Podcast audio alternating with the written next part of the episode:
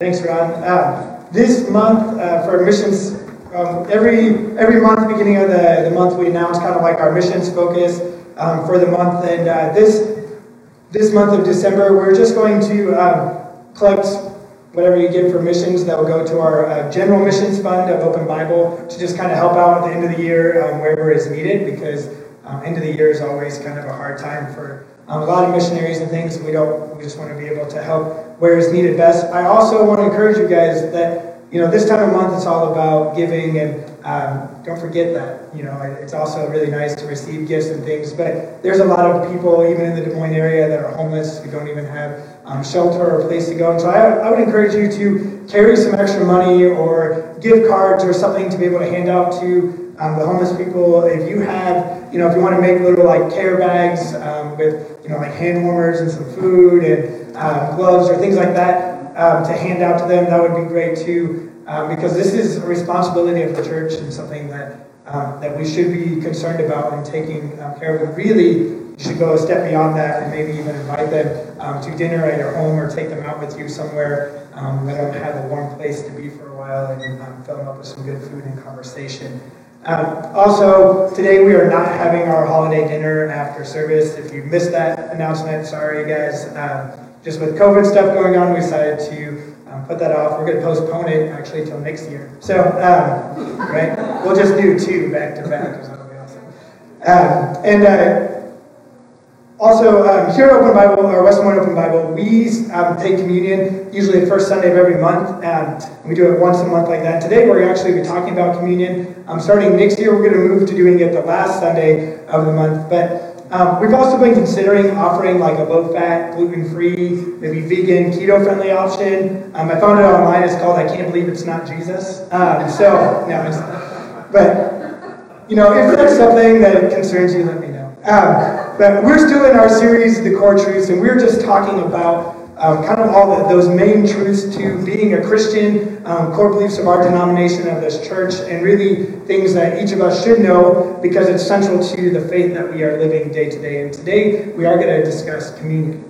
Um, our we believe statement for today is that we believe in the partaking of the bread and the cup of communion in remembrance of the Lord's death, burial, and resurrection.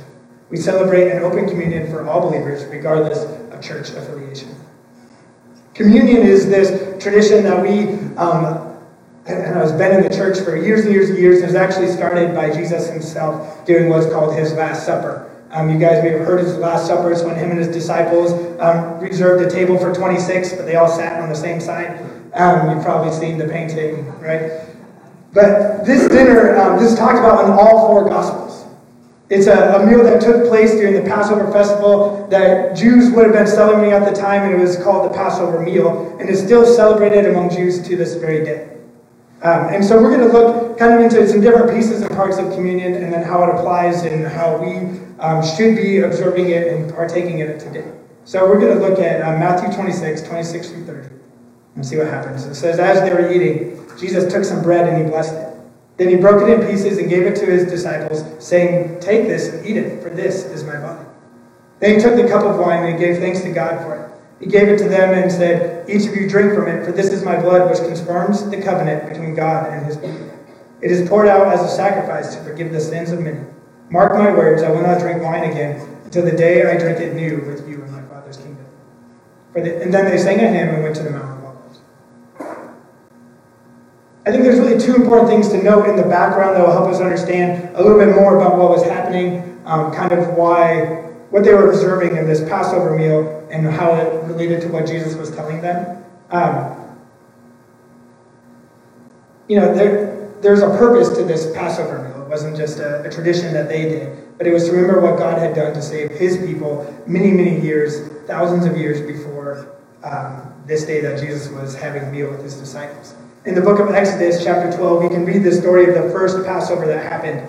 Um, this took place as the last plague that fell on Egypt before the Israelites were set free. You've probably heard of, you know, Moses say, let my people go. Maybe you watched the, the Prince of Egypt movie or even read the story in the Bible. That's when this Passover meal was um, instated, like became a part of the Jewish tradition.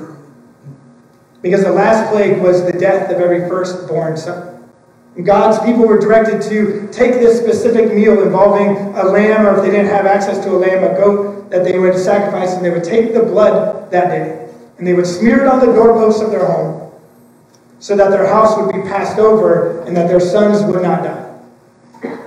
And then they were supposed to have this meal as a family involving the meat from that and, you know, cook things a specific way and they would celebrate this. And then it was told to them to continue to celebrate this every year, to remember how God saved you and saved yourselves. And uh, like I said, it's still celebrated to this very day. This was the meal that they were eating on this Last Supper. And it, it sounds kind of similar, right, to what happened to Jesus of, of sacrificing and his blood, his sacrificial death and his blood covers you know, kind of our, our bodily houses, our temples, so that we would avoid death. Jesus also said that this communion, this um, act of, of drinking this juice and eating this bread, was a sign of a new covenant.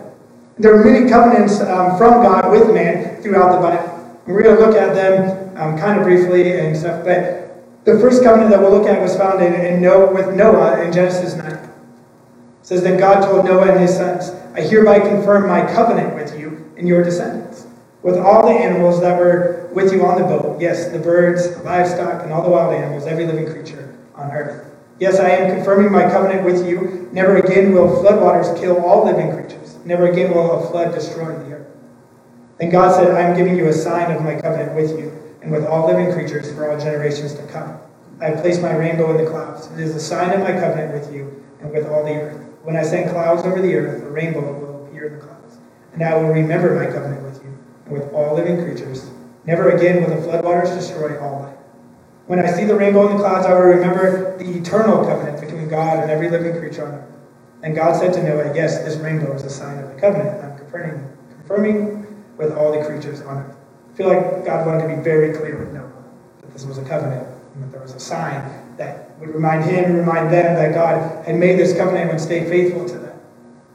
Right, later on, God made another covenant with a man named Abram, which was later be Abraham in Genesis 15. It says, Sometime later the Lord spoke to Abraham in a vision and said to him, Do not be afraid, Abraham. I will protect you, and your reward will be great. But Abraham replied, O sovereign Lord, what good are all your blessings when I don't even have a son? Since you have given me no children, Eliezer of Damascus, a servant in my household, will inherit all of my wealth. You have given me no descendants of my own, so one of my servants will be my heir. We need to take a quick pause and jump back a couple chapters to see why Abraham is asking this question um, and not, you know, about not having an heir and, and, having trouble trusting God. In Genesis 12, 1 through 3, Abraham had received this word from God. So the Lord said to Abraham, Leave your native country, your relatives, and your father's family, and go to the land that I will show you. And I will make you into a great nation.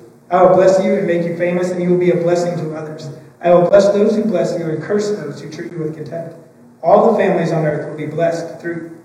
So, you know, Abraham in Genesis 15, he's, he's questioning God's promise to him, and he said, Your reward will be great. He's like, But God, didn't you promise me that I was going to be made into this great nation, that my family would bless all these people, and I don't even have a child yet? How is this going to happen?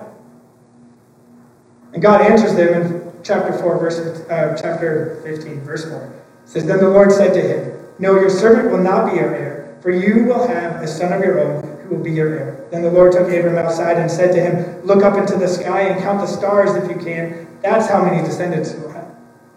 And Abram believed the Lord, and the Lord counted him as righteous because of his faith. And the Lord told him, I am the Lord who brought you um, out of Ur of the Chaldeans to give you the land as your possession. But Abram replied, O sovereign Lord, how can I be sure that I will actually possess it?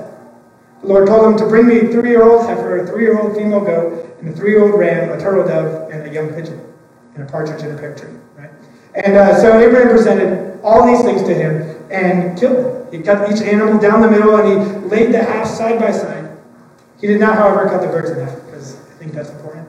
Um, some vultures swooped down to eat the carcasses, but Abraham chased them away. So as the sun was going down, Abram fell into a deep sleep, and a terrifying darkness came down over him. Then the Lord said to Abraham, You can be sure that your descendants will be strangers in a foreign land, where they'll be oppressed as slaves for 400 years.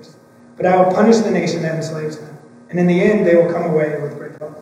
As for you, you will die in peace and be buried at a ripe old age. After four generations, your descendants will return here to this land, for the sins of the Amorites do not yet warrant their destruction.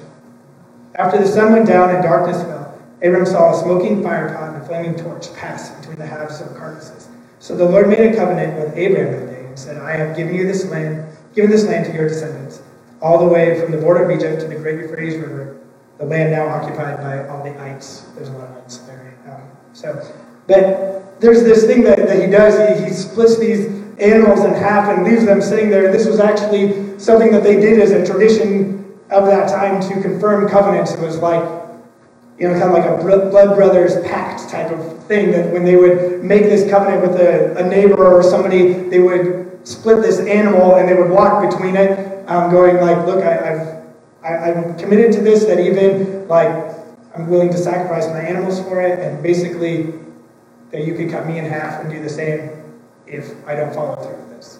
And God comes and he walks through this in this vision that Abraham has and confirms that covenant with it. The Lord confirmed the covenant through those, that sacrifice that he would inherit the large amount of land that was coming for him. But then in Genesis 17, a couple chapters later, says he confirmed the covenant even further. When Abraham was 99 years old, the Lord appeared to him and said, I am El Shaddai, God Almighty. Serve me faithfully and live a blameless life, and I will make a covenant with you, by which I will guarantee to give you countless descendants. At this, Abram fell down on the ground, and God said to him, This is my covenant with you I will make you the father of a multitude of nations. What's more, I am changing your name. You will no longer be Abram. Instead, you will be called Abraham. For you will be the father of many nations. And I will make you extremely fruitful. Your descendants will become many nations and kings among them. I'll confirm my covenant with you and your descendants after you from generation to generation. This is an everlasting covenant, and I will always be your God and the God of your descendants after you. I will give the entire land of Canaan, where you now live as a foreigner, to you and your descendants. It will be their possession forever, and I will be their God. And God said to Abraham, Your responsibility is to obey the terms of the covenant. You and all your descendants must have this continual responsibility. This is a covenant that you and your descendants must keep. Each male among you must be circumcised. So now, through this act of circumcision, his family had been marked for this new covenant that he would, grow into this large nation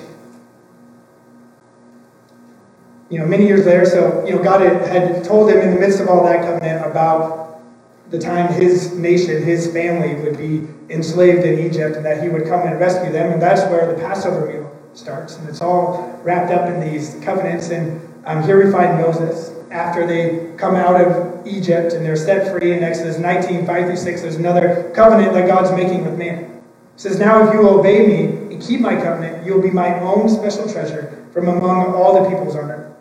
For the earth belongs to me, and you will be my kingdom of priests, my holy nation. And this is the message you must give to the people of Israel. Then Exodus 20 through 23, God is, is laying out some new commandments for them to follow, including the Ten Commandments. It's found right there in Exodus 20. And these things were to be obeyed if they wanted to keep this covenant with God. Exodus 24, verse 7, it says, Then he took the book of the covenant, this is Moses, and he read it aloud to the people. Again, they all responded, We will do everything the Lord has commanded. We will obey. Now, at the very end of the book of the law, Deuteronomy 29, 12 through 13, you know, this is all the laws but that God's like, this is what I need you to follow to be my people, to be with me. Moses is telling all the people this. He says, You are standing here today to enter the covenant of the Lord your God. The Lord is making this covenant, including the curses. By entering into the covenant today, he will establish you as his people and confirm that he is your God, just as he promised you and as he swore to your ancestors, Abraham, Isaac, and Jacob. Right? Fast forward even more years, and God makes another covenant with David. And uh, this is just a lot of reading, so I'm actually going to skip some of these verses because it's just a lot. But so David, um, through the prophet Nathan, God is making a covenant that from David would be kings established in his family line forever that actually leads us all the way back to Jesus. I love it, verse 25 of um, 2 Samuel 7 it says, And now, O Lord your God, I am your servant. This is David. Says, Do as you have promised concerning me and my family. Confirm it as a promise that will last forever. Right? So now, fast forward to the New Testament. Jesus is here with his disciples. And they know all of these verses. They, they know all about these covenants. They know this, this idea of like, I have to follow the law completely to be able to be with God. And that's everything, like every covenant that we read and everything that we see is just God trying to take one step closer to being back to like how it was at the very beginning in the garden when every day he came down and he was with his people. Now here's Jesus sitting among these people who know all about this, who know it's impossible to keep the commandments and probably don't feel like they can be close to God. And Jesus saying, This is a new covenant. This is the last covenant, it's the everlasting covenant. It's going to be here forever. And they knew that this new covenant was coming at some point because the prophet Jeremiah in chapter 31, verses 31 to 34, prophesied about this. It says, The day is coming, says when I will make a new covenant with the people of Israel and Judah. This covenant will not be like one I made with their ancestors when I took them by the hand and brought them out of the land of Egypt. They broke that covenant, though I love them as much as a husband loves his wife, says the Lord. But this new covenant I will make with the people of Israel after those days. Says the Lord, I will put my instructions deep within them. I will write them on their hearts. I will be their God, and they will be my people. They will not need to teach their neighbors, nor will they need to teach their relatives, saying, You should know the Lord. For everyone, from the least to the greatest, will know me already, says the Lord. I will forgive their wickedness, and I will never again remember their sins. Or they've been waiting, looking for this new covenant that would be different than all these old ones, these covenants that brought God closer, but meant more and more responsibility on them, which they could never do. Right? Have any of you guys ever just not followed the rules completely? You like in your life, you know, like Victoria was just was talking about during worship, like we can't. It's impossible for us to really keep all of our promises. And so all these covenants that God was making had kind of a, a bad side to them that this is impossible for us to do. Right? Even the Pharisees who had you know, this time of, of Jesus' time, they were trying to live every law. They had them studied. They had them memorized, like all 300, 400 some laws, like down to like, this is what I, I need to do to be able to be with God. And Jesus comes in and says, there's a new covenant. Pointing them towards what was about to happen to them, right? The author of Hebrews, Hebrews, the book of Hebrews, gives quite the discourse on this new covenant versus the old covenant. Um, Hebrews 8 through 10 really is the main section of it, and um, you should read all those chapters. We're not going to read all of that today. But um, Hebrews 9 through 13, or 9, 13 through 26, we're going to look at because it's just a great picture of what the difference is. Under the old system, the blood of goats and bulls and the ashes of a heifer could cleanse people's bodies from ceremonial impurity. just think how much more the blood of Christ will purify our consciences from sinful deeds so that we can worship the living God. For by the power of the eternal Spirit, Christ offered himself to God as a perfect sacrifice for our sins. That is why he is the one who mediates a new covenant between God and people, so that all who are called can receive the eternal inheritance God has promised them. For Christ died to set them free from the penalty of sins that they had committed under the first covenant. Now, when someone leaves a will, it is necessary to prove that that person who made it, made it is dead. The will goes into effect only after the person's death. While the person who has made it is still alive, it cannot be put into effect. That is why even after the first covenant was put into effect with the blood of an animal, for after Moses had read each of God's commandments to all the people, took blood of calves and goats along with water, and he sprinkled both the book of God's law and the people um, using branches and scarlet then he said, This blood confirms the covenant God has made with you. In the same way, he sprinkled blood on the tabernacle and everything used for worship. In fact, according to the law of Moses, nearly everything was purified with blood. For without shedding of blood, there is no forgiveness. That is why the tabernacle and everything in it, which were copies of things in heaven, had to be purified by the blood of animals. But the real things in heaven had to be purified with something far better than the sacrifices from blood of animals. For Christ did not enter the holy place made with human hands which was only a copy of the true one in heaven. He entered into heaven itself to appear now before God on our behalf. He did not enter heaven to offer himself again and again, like the high priest here on earth who enters the most holy place year after year with the blood of an animal. If that had been necessary, Christ would have had to die again and again ever since the world began. But now, once and for all, he has appeared at the end of the age to remove sin by his own death as a sacrifice. And Jesus is he's alluding to this at this Last Supper when he's telling them, You're going to need to remember this covenant. Here soon, my, my blood is going to be poured out, my body is going to be broken for you, and you need to remember that because for years and years and years, everything they've been taught, everything they saw was this like, I'm never be able to be made pure. I'm never going to be able to make right with God. There's this sacrifice of animals that have to happen every year and all this stuff. And God's like, no, you need to remember that my death is, is the death that, that covers you once and for all. Believe in me. And this new covenant is established in you. So, why and how do we take communion? Well, just like Jesus said to do this in remembrance of what he's done for us. Right, Luke 22, 19 through 20, it says again, he took some bread, he gave thanks to God for it. He broke it in pieces and gave it to his disciples, saying, This is my body, which is given for you. Do this in remembrance of me.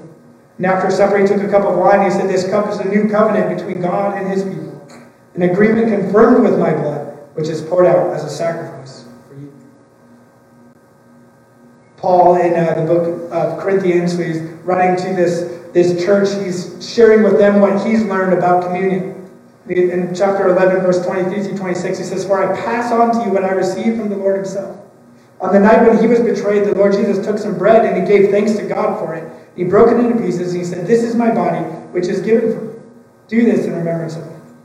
In the same way, he took a cup of wine after supper, saying, This cup is a new covenant between God and his people, an agreement confirmed with my blood. Do this in remembrance of me as often as you drink it. For every time you eat this bread and drink this cup, you are announcing the Lord's death until he comes. See, Paul, who is not one of these original disciples, he wasn't there at the Last Supper was sometime when he was spending his you know morning devotion or not whatever it was before Jesus, Jesus came and said to him basically the same thing. You know, he didn't have the gospels to look at. Paul wasn't just quoting some scripture that existed, it didn't exist yet. Paul, like this is how important it is to Jesus for us to remember this new covenant. That he came to Paul and said, like, this is what happened that night, and this is why you must remember to do it. We take communion to remind ourselves what Jesus has done for us and the new covenant that we get to live in. But this is also something that was done in a group. I think it was to help each other remember the covenant as well. So, how do we apply this to our lives? Well, if you've been with us for any amount of time, you know that we normally do it here one Sunday a month. And uh, lately we've been using the little sealed cup and cracker of some sort. Um, you know, and you know, as some part of service, we pass out the items, or you grab them when you come in. And we pray and we, we you know, take a small moment to reflect on what Jesus has done for us. And, um, you know, then we eat the cracker. And this cracker is not Jesus' body. We don't believe, like, it doesn't become like flesh as you're eating it. That is a belief that's out there. We don't believe it. We believe it stays a cracker, um, and just represents. And also, I feel like a cracker is a bad thing because Jesus wasn't white. But um, maybe need whole grain crackers, Triscuits or something. But um, but we eat this cracker as a representation to remember the body that was broken. And then we drink the juice to, to re, that represents blood. It's not blood. Okay, just FYI, we don't fill cups with blood. That'd be weird. And uh, we don't think that it turns into blood when it enters your body or anything like that. It's just again a representation of what Jesus has done for you. And then when we take time remembering that He's going to come back for us, that we are saved. Remember all these things we talk about salvation.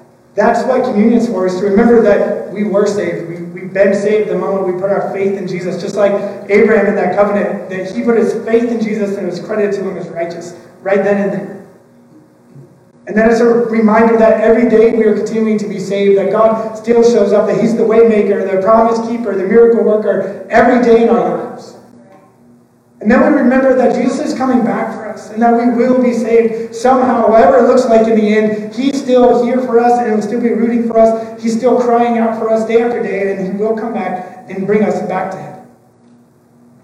Paul gives us a few more standards when he's talking to the church in Corinthians. In verse 27 through 31, it says, So anyone who eats this bread or drinks this cup of the Lord unworthily is guilty of sinning against the body and blood of the Lord. That is why you should examine yourself before eating the bread or drinking the cup. For if you eat the bread or drink the cup without honoring the body of Christ, you are eating and drinking God's judgment upon yourself. That is why many of you are weak and sick, and some of you have even died. So it's a big deal. And 31 says, But if we would examine ourselves, we would not be judged by God in this way. Yet, when we are judged by the Lord, we are being disciplined so that we will not be condemned along with the world. And I believe communion is really this kind of supposed to be a time of introspection, even maybe sharing among each other where we've messed up and where we need God to come and um, reveal more of Himself to us and helping out. It's, it doesn't have to be anything big, but it's just like, have I been living like Jesus? Or remembering things that Jesus has done for me, even though I don't always deserve it? You know, it doesn't have to be anything more than like, man, I'm sorry, God, give me the opportunity again to reflect you. And Paul continues in verse 33 and 34. It says, So, my dear brothers and sisters, when you gather for the Lord's Supper, wait for each other. If you are really hungry, eat at home so that you won't bring judgment upon yourselves when you meet together. I like to call communion snack time. Um, it's probably not appropriate, but. Um, but it, I, I like pause here, like, the importance thing of having this supper together. It was so much more than this little cracker because this wouldn't feed somebody, it wouldn't fill somebody up. But Paul is like, you know, if you're really hungry, eat at home and come and, and come have this meal and wait to have it in communion with other people, have it in community. Communion is about eating and fellowshipping together. You know, I was really hoping um, to have a holiday dinner today because actually I was hoping to practice what real communion should look like as a family here together. And um, so I, I, encourage you, you know, we can't meet in a small group, but maybe gather with another family or go with your family out to eat today. And as you as you eat, take time to remember what Christ has done for you. Because that's what it's about. Right? We, you may have noticed the last couple months we changed it up and we've been doing it in small groups because I want that idea of community to be true because I think that's more important than eating a small cracker and drinking some juice. It wasn't about that. It's about reflecting and remembering Jesus together. You know, Jesus, when he put this into place, was having a dinner with his closest friends. Right? The original Passover meal that they were celebrating was a, a meal that had to be had with your family. You invited your whole family over into your house and you had this meal. And if you were a small family, it actually says to gather with another family or other people who don't have a family. It was never about this. Right? And I think this is a, a nice thing that churches do because we're, we're trying. We're trying to do what we can because people don't make time to go get dinner together. People don't stay after church and fellowship and have a meal together. But that's really what it was about to remember Jesus together. So today we are going to use these little sealed cups because it's the best we can do. But I want you to gather in a small group, and we've already read all the verses, so you don't need to read the verses today. You don't need to um, do that. But I do want you to to share in your group something that Jesus has done in your life, something recent, preferably. You know, so just a moment, I want you to gather in a group, take a moment from introspection. Jesus, where maybe have I not been living for you? Where is something else taking priority in my life? You know, get right with Jesus and then share something that Jesus has done for you with your group. And then, you know, have the snack time, right? And, uh, just go ahead and eat and drink together. So go ahead and find your groups. We're going to put on some music quietly, and uh, that's the time to share what Jesus has done. God, we're just uh, we're thankful for um, your sacrifice for us. God. And as we gather today, God, and uh, had our tiny, tiny meal together, God, I, I pray that you would help us to remember every time that we every time that we gather with other people that we should take time to remember what you've done God, I think you picked me up with something that we would always be doing, something we would always need. God, it wasn't about the, the small cracker and juice during church, but about every time we sat as a family, every time we sit with our friends, that we would be reminded of what you've done, that we would take time to share about what you're doing in our lives.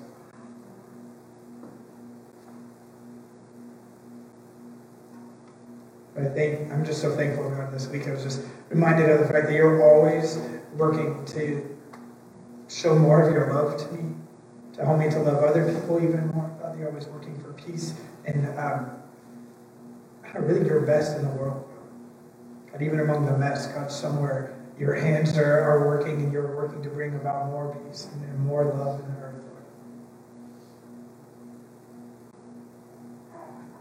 And I just thank you for the, the ultimate picture of love that you showed us. And I pray that it would just be within us as we go about our day today, and that you help us to have your eyes and your hands and feet, God, and, and be the love to the world that needs it. In your name we pray. Amen. Amen. Be productive for Jesus.